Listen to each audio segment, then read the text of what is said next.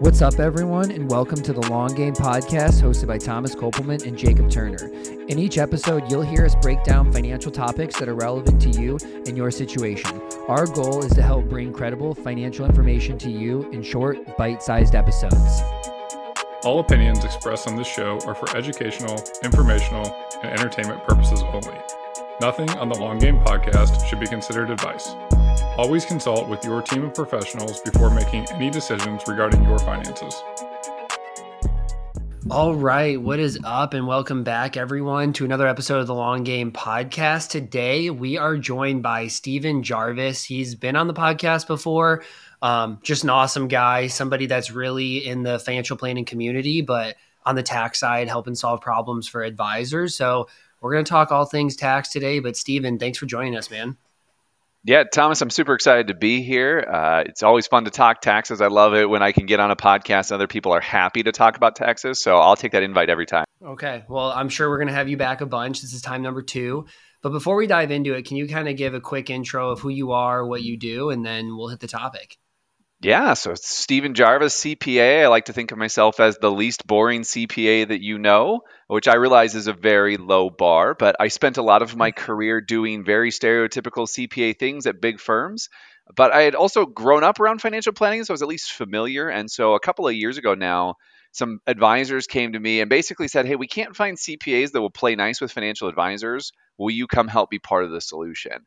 And so now I spend all of my time working in the financial planning space. I still serve clients, I still prepare tax returns, but I put out a lot of content and resources on top of that for advisors, really with the end goal that in as many ways as possible, we're helping taxpayers not get killed on taxes. Yeah, and so, and so pretty much what you do is you help partner with advisors, you help file the returns for their clients and do some of the tax planning. So you're, it kind of feels more of like a one one team, even though they don't have a CPA firm in house. Yeah, so that's a that's a part of what we do, and then on a bigger scale, we have kind of almost more of a, a, coaching or resource platform. That's hey for advisors who either they serve clients who aren't in our niche because we stay very focused on who we prepare returns for, um, or there we have a lot of advisors in our community that already do taxes in house or they're enrolled agents themselves. They're looking for resources on how they can learn and do more. So we have advisors who come to us when they're brand new to tax planning and they're like, where do I even start? And we also have advisors who, uh, honestly, I mean, they could probably run circles around me with their tax knowledge, but they don't want to have to focus on staying up to date on what the latest tax law changes. And I, as, as you guys, I'm sure, will attest to, the, the people that I respect the most for their abilities are the people who are always learning. And so those so we have those advisors in our community as well that, that I mean they they know a lot of great stuff, but they always want to learn from other people. Yeah. Definitely. I think that's kind of the big value out of this podcast for me too, is bringing on people like you, asking those hard questions, things that we're thinking about with our clients and really get to learn because I mean, I, even my Twitter post today was all about tax law changes that are about to sunset, right? And so yeah. we know thing the landscape might look entirely different. And so as soon as everybody gets a handle on things like I think in the last year is when people really started to understand and talk about QBI and now mm-hmm. that's something that's set to potentially go away in the next you know year or so. Yeah i mean taxes are complicated enough as they are today but like you said we already know they're set to change uh, and congress can really the tax code's written in pencil. Congress can change it anytime they want and they take advantage of that. Over the last couple of years there have been a lot of changes that have gone on. They don't all impact everyone so some of our clients might not really feel the rate of change that's happened in the last couple of years but it, i think it's going to accelerate over the next couple of years and, and we've got to be ready for it if we want to help people not get killed on taxes Definitely. And, and one of the big ones that might be coming is increase marginal brackets, right? Instead of 10 and 12, it's 10 and 15. All these brackets are shifting up. And so, one thing that I know is on a lot of people's minds is Roth conversions. And it's yeah. something that's on my mind. And I think it's actually, let alone the changes coming, I think it's something that's been on my mind more and more because I think in the advisor community, I see so often like Roth everything. Like people yeah. are like, pay taxes now, don't pay taxes later, taxes yep. have to go up but there's such this disconnect between like hey if you're a really high income earner it's going to be really hard to be in that tax rate in retirement just based on what you live off of. And so you know this only works well between roth conversions and, and using lower brackets. And so topic of today that i really wanted to dive in with you is just you know the power of roth conversions how to do them correctly why they're important.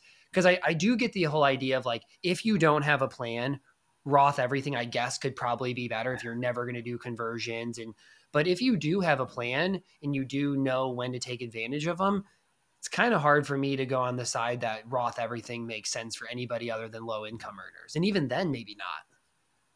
Yeah, Thomas, one of the questions I really like to ask people on any topic of Roth in particular is hey, go ahead and explain to me all the times that you wouldn't recommend this strategy to someone. Because it, it's really concerning to me when when we take any topic and it's the answer to everything. Roth included. And the, I, I, mean, I, am really active on LinkedIn. I know you're on Twitter and LinkedIn both. Uh, Jacob, I know I see it on, on, LinkedIn all the time. I'm not sure what else you're on. So I say this with all due respect to all of us. Uh, the internet is garbage sometimes and the way it's built and structured we we all get pushed to, to making these blanket statements these really aggressive statements. We i mean linkedin wouldn't do me any good if i started every post with a massive three paragraph disclaimer about how roth really only applies in these specific situations. And so you just get a lot of this stuff out there that makes people feel like these things have to be done all the time in every situation. But thomas I, i'm with you. It's a much more nuanced approach that Roth versus traditional it needs to be specific to a person's situation. And historically, especially if you rewind 10 plus years ago, the financial planning community at large was much more focused on on baby boomers, on people about to retire. And so making blanket statements about Roth maybe made a little bit more sense. Uh, at least from where people might have been coming from, but it, it's just not it's not helpful anymore to just state that that everyone has to do it. The way the way I phrase this is everyone should consider Roth every single year, and I'll stand by that. We can we can argue about that if you'd like, but to me, um, Roth is still one of the most uh, widely available tools for getting money into a tax-free bucket. But that doesn't mean we should put money into it every year. we should convert every year. It should just be on. It should be someone in our plan. To your point, so if I'm a high income earner right now, maybe where it is in my plan is later on down the road. I, yeah. I think one thing too, Steven, that I see a lot is just the standpoint that people that are high income earners that ultimately become high net worth or even ultra high net worth, what they don't realize is the fact that when they don't have this money in the Roth bucket and they're deferring these taxes along the road, ultimately they are going to be paying the taxes on it because everybody thinks that like I'm not paying the taxes, I'm getting this huge benefit. but the reality is that when you have RMDs and things like that in the future, a lot of the clients that we work with, the reality is they're probably not going to be using a lot of their tax deferred assets first, and they're ultimately going to be taking them out just as RMDs in the future. So I think to your point, it is so nuanced in terms of how you're actually using these in each of your specific situations. I think in that situation, though, for example, right, you have the athlete or let's say the successful young person who has a ton of income and their career is going to be short, right? An athlete's probably done in their 30s. You know, the worst case scenario, right, is you do traditional, you go to retire, you are going to be in the 37% tax bracket plus potentially a high state and you just decide, hey, well, maybe I'm just going to convert all of this over right now because it doesn't look like it's going to be any more advantageous down the line. Like, I think that's the thing is the worst case is what you would be doing by doing Roth at that period of time, anyways. Yeah, one of the things that gets missed a lot when talking about the advantages of Roth is the flexibility, which I, I, think is some of what you're speaking to, Thomas. That if, if we just go ahead and take if we if we cut the IRS out of our life, that's that's how one of the ways I look at Roth is this is cutting the IRS out of my picture then in the future, in, in the unknown future, because none of us have a crystal ball that works currently, now we have this pool of money that no matter what happens, we have we have more flexibility in our decision making because uh, especially uh, you know look over the last couple of decades the the push in this space has been defer defer defer. And when you all you do is defer if you get to a year when you get to a year where you want a one time lump sum of money hopefully for something fun or positive it potentially it might not be something so fun or positive but when you need that lump sum of money if your only option is tax deferred accounts. Now, instead of trying to cover this $100,000 bill, I'm trying to figure out how much I need to take out to cover the taxes and the $100,000 bill. Well, I think the other thing, too, to think about, you know, I think the other thing, Thomas, with a lot of the clients that, that we're working with, and Steven, I'm sure you see this a lot, it's just the amount of time that they have to potentially let that money compound and ultimately invest it. If they have, you know, potentially 20, 30, maybe even 40 years, Lord willing, to let that money compound in a Roth or a tax free bucket. Now all of a sudden that decision based on their current year tax rate becomes even more convoluted because you say like well maybe i am paying a significant amount in taxes. And i mean i'll speak to my personal situation. I converted a massive amount of money over the past two years and it really stung paying all those taxes on the upfront when i didn't have to pay them but the reality is it will probably save me millions of dollars in taxes in the long run because Lord willing, there's 30, 40 years to let that money continue to grow and invest and compound. Yeah, I think this is where the hard part of like, you know, what are the mm-hmm. options that you have, right? Because if you do have like mega backdoor like option, to me it's like I probably wouldn't do Roth 401k, then mega backdoor, then tradition then regular backdoor Roth IRA, right? Like if you have the ability to get Roth in in the mega, that that definitely changes for me to say traditional is even more advantageous because we can have that mix. And I think the whole side, like some people like do 50 50 every year, right? Or some people say all versus one. And to me, I, I, I think 50 50 maybe is something you could consider in the 20% brackets. But for me in the 30% brackets, that's where I'm like traditional mostly, then always do backdoor Roth IRA. Like to me, that's a no brainer. You have post tax dollars already. Why wouldn't you want it to grow tax free versus that? And then you can still go back to mega backdoor or something else. But like, I think if you worked with somebody like uh, us, right, we're all high income earners, we're all doing really well, and you could work with them from 22 on. I feel like you'd have a bunch of years in your 20s and early 30s where you would put every single dollar you possibly can in Roth. As you're as you're growing your income, maybe you get married, you go back down a little bit, and then you're going to hit these really high income earning years where you can still get Roth from backdoor Roth dollars. But that's when traditional starts to make a lot of sense and defer it.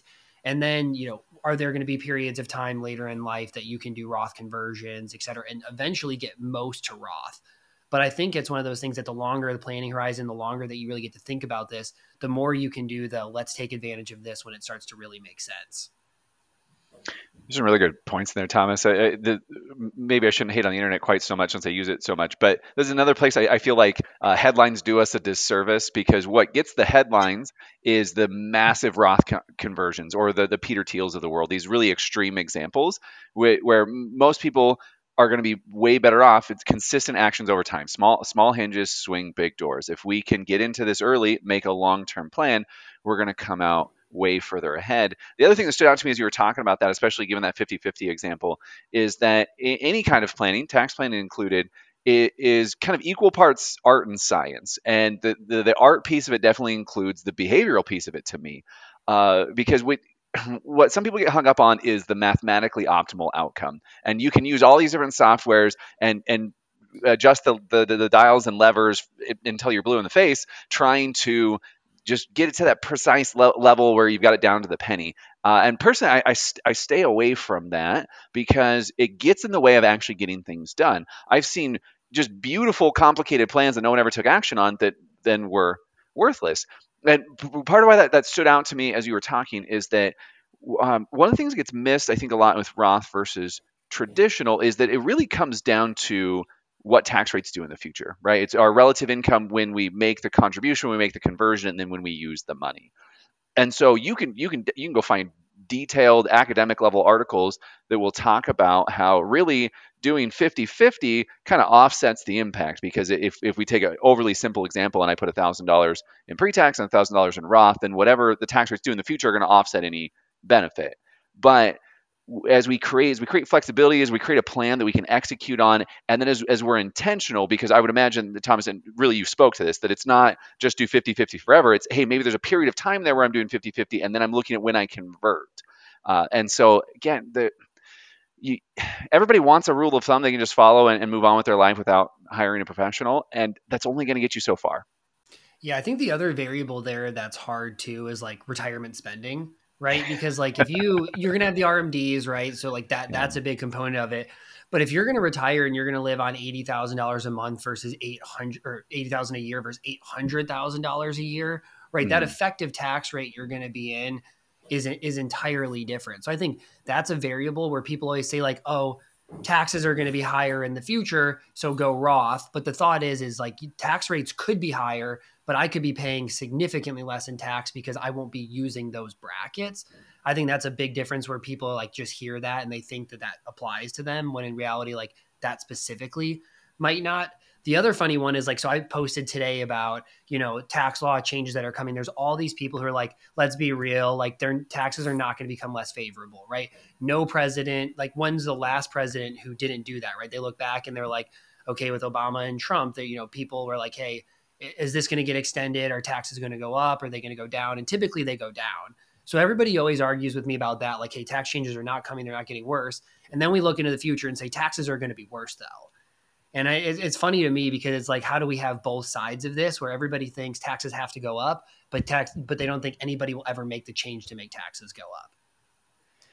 Well, yeah, Thomas, some of that point, I think, uh, Thomas, some of that to me, uh, I, I, wonder if it's when we talk about when we talk about other people versus we talk about ourselves, because I, I really like to have conversations with the, the specific to the client. Um, so people will ask me sometimes how I stay out of the politics of taxes. It, it's really easy. If I if I ask Thomas about how he feels about his tax situation, he wants to pay less in taxes. That's across the board, regardless of any client's political beliefs. They personally want to pay less in taxes everyone just has different opinions on how much other people should pay. So if we take this to a personal level and say, okay, what, Mr. and Mrs. Client, are you concerned that tax rates might go up in the future?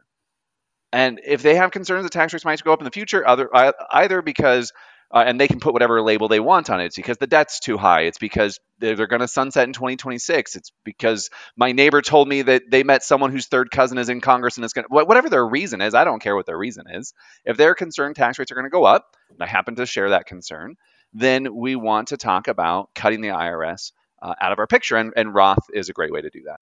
Well, I think it goes back to, you know, we had a podcast earlier where we talked about the value of advice. And Steven, you mentioned the idea of like hiring a professional. And I think one thing that gets missed oftentimes is you can find everything that we do on the first page of Google. And if not the first page, probably the second page.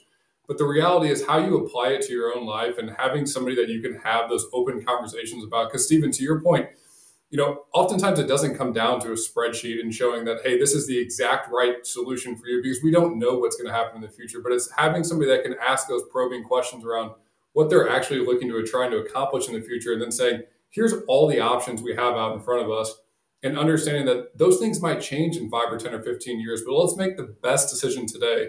So I'm, I'm curious from your perspective, Steven, what have been some of the best ways you've seen those Roth conversion conversations communicated with clients? Because the reality is nobody wants to pay an extra amount in taxes in a given year. Yeah, you got to start with that long term goal and what we're really trying to accomplish. And so it's got to be structured around we're trying to reduce the taxes you pay over the lifetime of your wealth. And so I, I, a lot of people will say over your lifetime. I like to take it that step further because we got to tie it to what their legacy plans are as well. At least most of the clients I, I deal with, they, they have the, the good fortune of having to to need legacy plans.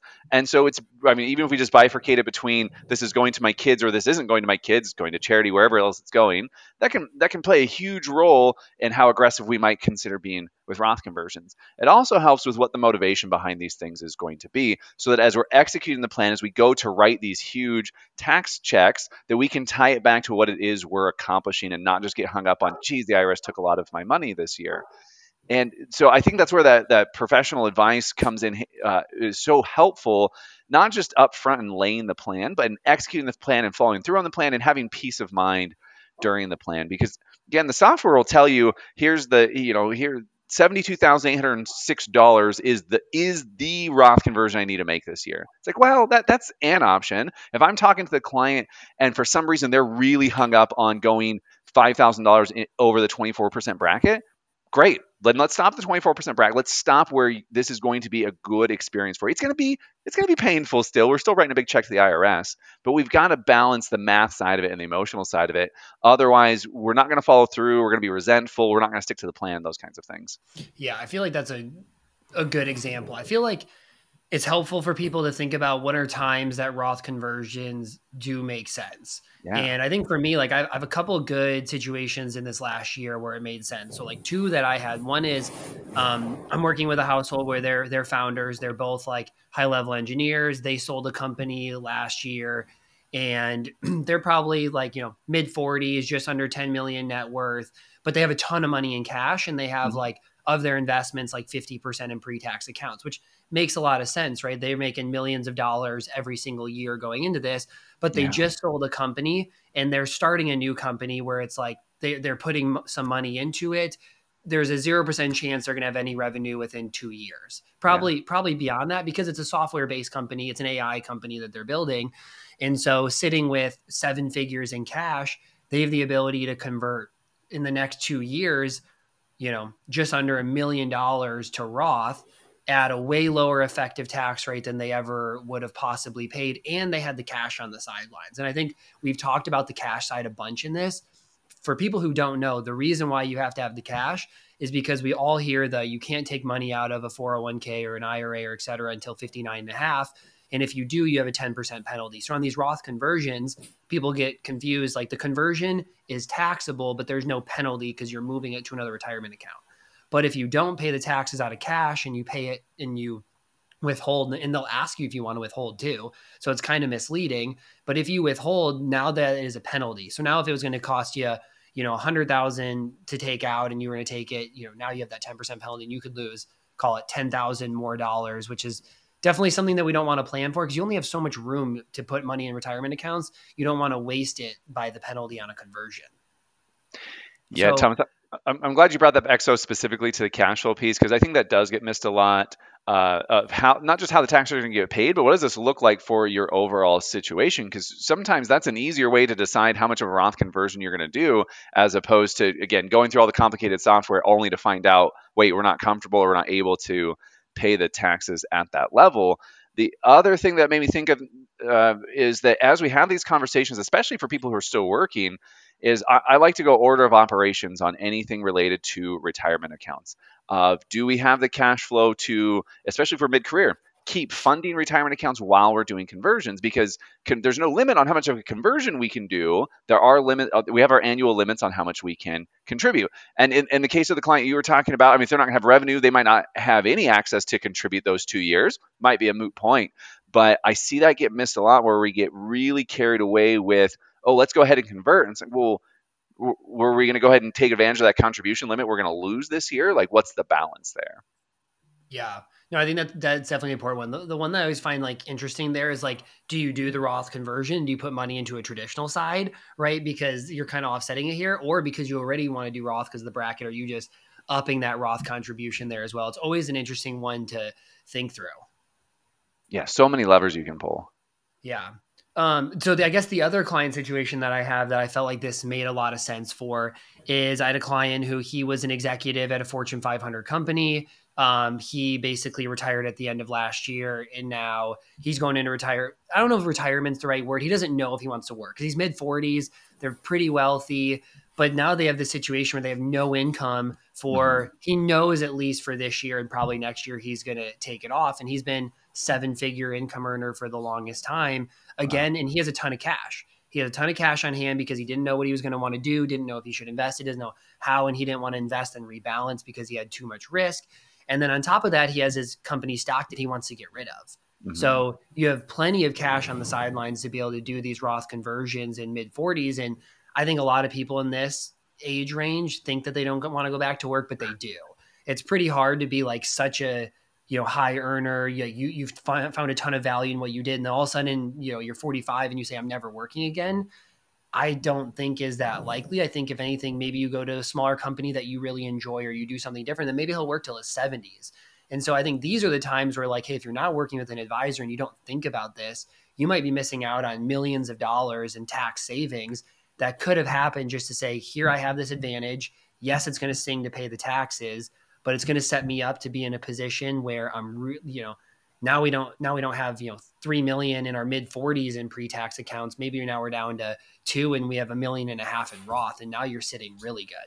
I think one situation too that came up the last couple of years um, with clients was given that the market had pulled back, you think about all the different options that you have with cash, and ultimately cash is king, right? So you could either invest that money in stocks that were potentially down you could potentially take advantage of the fact that your asset values are lower and potentially do Roth conversions. Or you could simply keep the cash on the sidelines and maybe it's earmarked for a future purchase. But I think it goes back to making sure the client understands what are we trying to accomplish with the potential cash we have. Because Steven, I think you make a great point that all this Roth conversion talk is amazing, but you have to have the flexibility. You need to have the cash available to be able to make those those contributions where you can make those conversions and have the cash and not feel stressed about it so it goes back to saying like maybe we buy some assets that are on sale and then we take advantage of decreased asset values and do a little bit of a Roth conversion.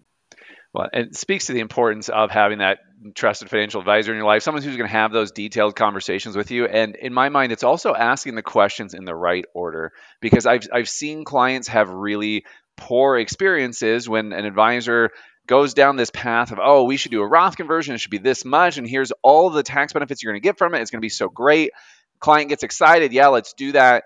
And then that's the point where they go to figure out how they're going to pay the taxes and oh wait we don't have a good way to pay the taxes. And now not only are they not going to get the roth conversion done but now they feel like they've messed up their whole life and are missing out on this huge opportunity because we didn't start with a better understanding of where they're at and how this is all going to get managed yeah, Roth conversions start probably one, two, three years ahead of actually doing them, right? Because it's not something you can say, "Hey, I'm going to convert four hundred thousand dollars," and like we'll just figure it out when it happens. Mm-hmm. Because that tax liability might be hundred thousand dollars based on where you are, and so yeah. you might all of a sudden be like, "Wow, I, you know, I just sold my business. This is a really great year," but you know, you should have been thinking about when you sold your business, not moving all of those to an opportunity zone or a new private investment, or you know wherever those dollars might have gone, you really got to think about it ahead of time.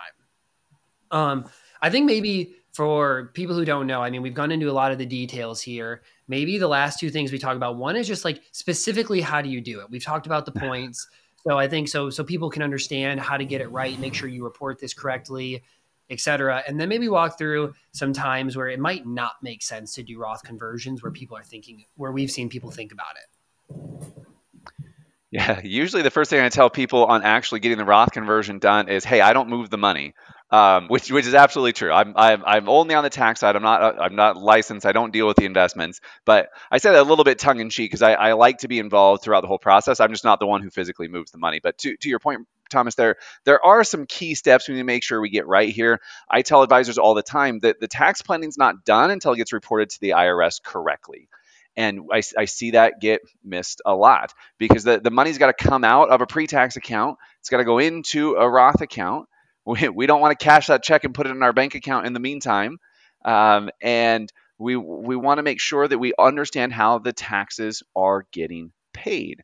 Uh, whether that's there, there are times where I see people do that through withholding, and if they're avoiding that penalty, uh, you know, if it's let's let's withhold a little bit pay the taxes, we don't have the penalty, and that's the only way we're going to get it done. Then great, that's better than not doing it. But I'm with you. Paying it out of cash is the ideal way to do it.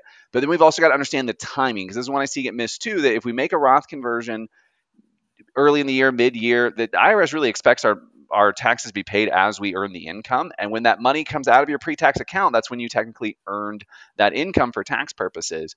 And so making sure that estimated payments are getting made if we're not doing withholdings is another important step of the process. And then the 1099R is the tax form that the custodian is going to send at the end of the year that says, hey, this money came out of the account. Those forms are not particularly helpful. And so this is where be, making sure that you're helping your client and ideally working directly with their tax preparer to say here's what happened and how it needs to get reported is going to make sure that clients don't get double taxed on the same income to make sure that it correctly gets reported on form 8606 as a roth conversion to make sure we don't have uh, frustrations at tax time. And, and the other thing it helps with is tax professionals by and large are trained and really asked by their clients to help them save as much as they can this year. Whatever this year is, it's always right now, how do I save as much as possible? And so if you've had no communication with the client's tax preparer and you help them do a million dollar Roth conversion, when that tax preparer sees their tax return, almost guaranteed what they're going to say is, geez, your, ta- your financial advisor made your taxes go up $300,000 this year. What the heck are they doing? And you're going to get thrown right under the bus. And in that moment the client sitting in front of who they see as another trusted professional and they're re, they're, they're second guessing everything you did with them. So that's that's a whole other tangent we could do hours on of having those those relationships can really impact not only the the tangible outcome but the experience your client has along the way.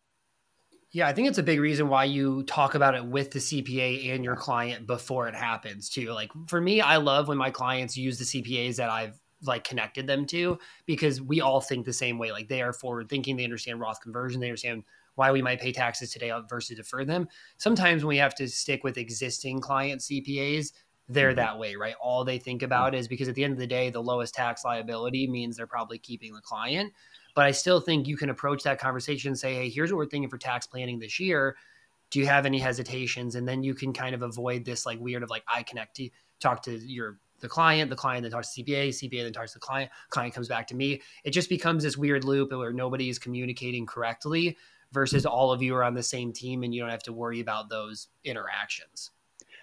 Well, and in that situation where you don't have that relationship with the CPA that they, they've, it's their uncle they've worked with for 30 years and, and they're very much in the camp of, of Roth never.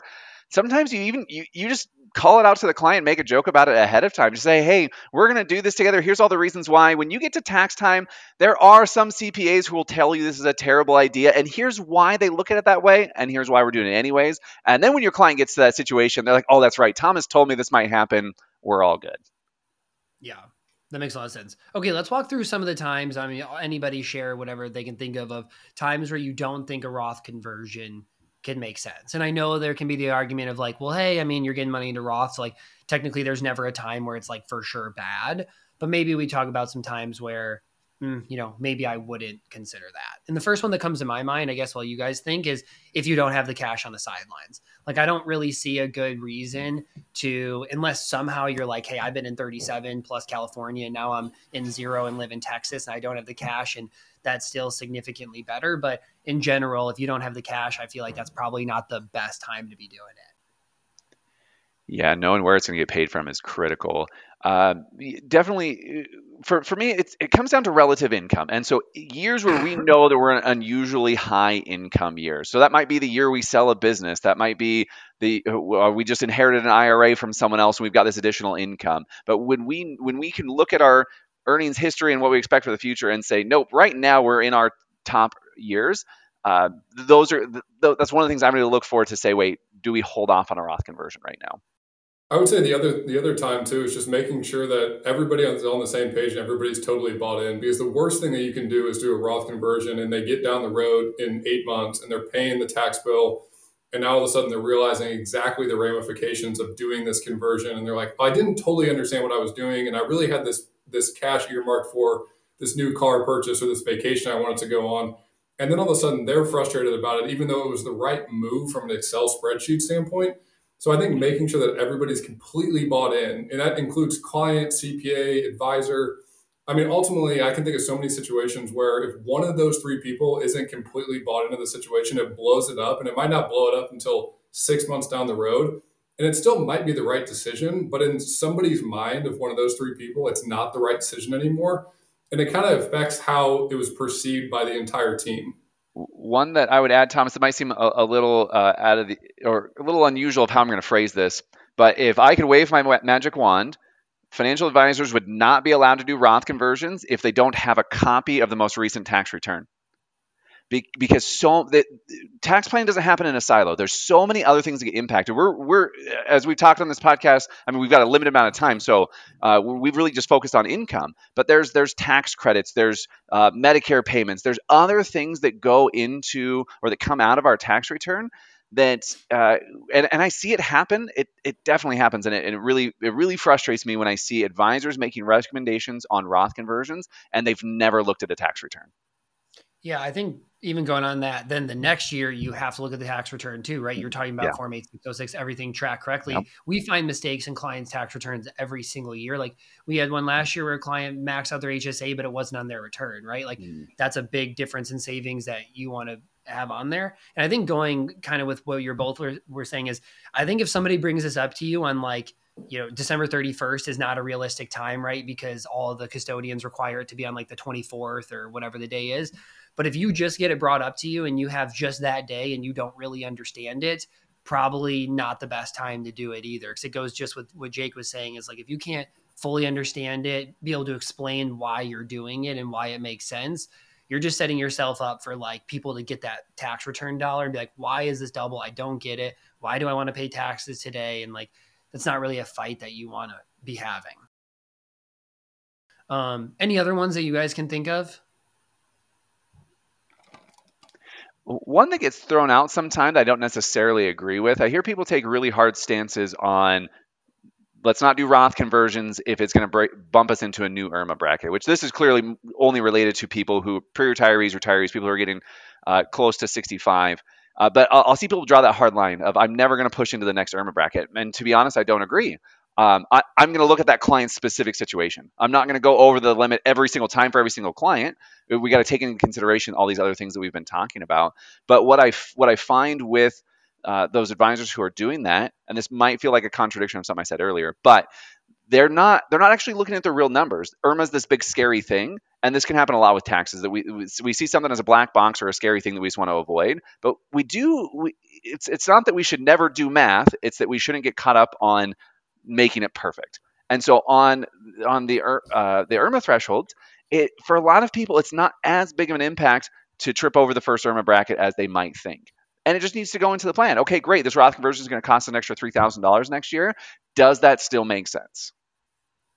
I think that's really important one in all of tax planning. I hear the same thing with like even Roth conversions, like only fill up the bracket you're in, right? Like you don't yeah. want to jump to the next one, or like, hey, when you're exercising ISO is like never trigger AMT. But it's like well, what if to finish doing them and you're about to leave a job and you have yeah. $280 of AMT? Or what if you jump from 22 to 24 on 10,000 yeah. so you have an extra $200 of taxes, right? Like these nevers or always don't really work because the dollar amount ends up mattering. Like if you're somebody who's been making millions of dollars and you're going to jump from 22 to 24 and you're going to pay an extra 2000 in tax to do another 100,000 in conversions, to me that's a no-brainer, not like a thing that you should absolutely avoid. Yeah, hundred percent. Um, okay, cool. Any closing thoughts? Any other things that we can think of that we haven't hit on as it relates to Roth conversions? You know, I think the biggest thing, and this is kind of a, a, wrap up of what everybody said, is you have to take these situations into real life, right? You know, Steve, you talk about the IRMAA bracket, and we can talk all day about how it's going to make you pay a couple hundred bucks more a month in your Medicare premiums. But the reality is, if you're going to go buy a new house in five years and now all of a sudden you have all this money in tax deferred accounts and you're going to have to take it out, it's going to have this massive ramification. So, life is not done in the spreadsheet. Um, I know you guys talk a lot about life is not done in percentages, it's done in dollar amounts. And we need to understand what we're trying to accomplish in real life and be able to take all the strategies that we have and figure out how are we going to actually implement these into real life to get us the best outcome for the end client. Definitely. Definitely. Um, yeah, I guess even for me, it's just kind of remembering like the steps on this Roth conversion. Really, like the, the goal is that you want to pay the least amount of taxes over your lifetime. And so we've all kind of talked about the benefits of, you know, sometimes 50 50, sometimes it's all pre tax, sometimes it's all Roth. But at the end of the day, the goal is to pay the least amount of taxes over your lifetime. You can do that by moving money from pre tax to post tax at really advantageous times. But remember, you have to report this correctly. You should try to plan to have cash on the sidelines for it and you need to plan a couple years of ahead of, t- ahead of time and you know as we alluded to as well like when the market is down and when your income is low are two really good times to, to start to think about it and I think the last thing on that too is if you're if it's accumulators, you should have their last pay stub as well, right? Because they might tell you, "Hey, I thousand dollars," but they might have forgot about random bonuses or other things that come came about, or you know other deductions that they had. That that's kind of the the best way to do it. All right. Well, thanks, man. We really appreciate it. And everybody, thank you for listening. Uh, please rate, subscribe, and we will see you back next week.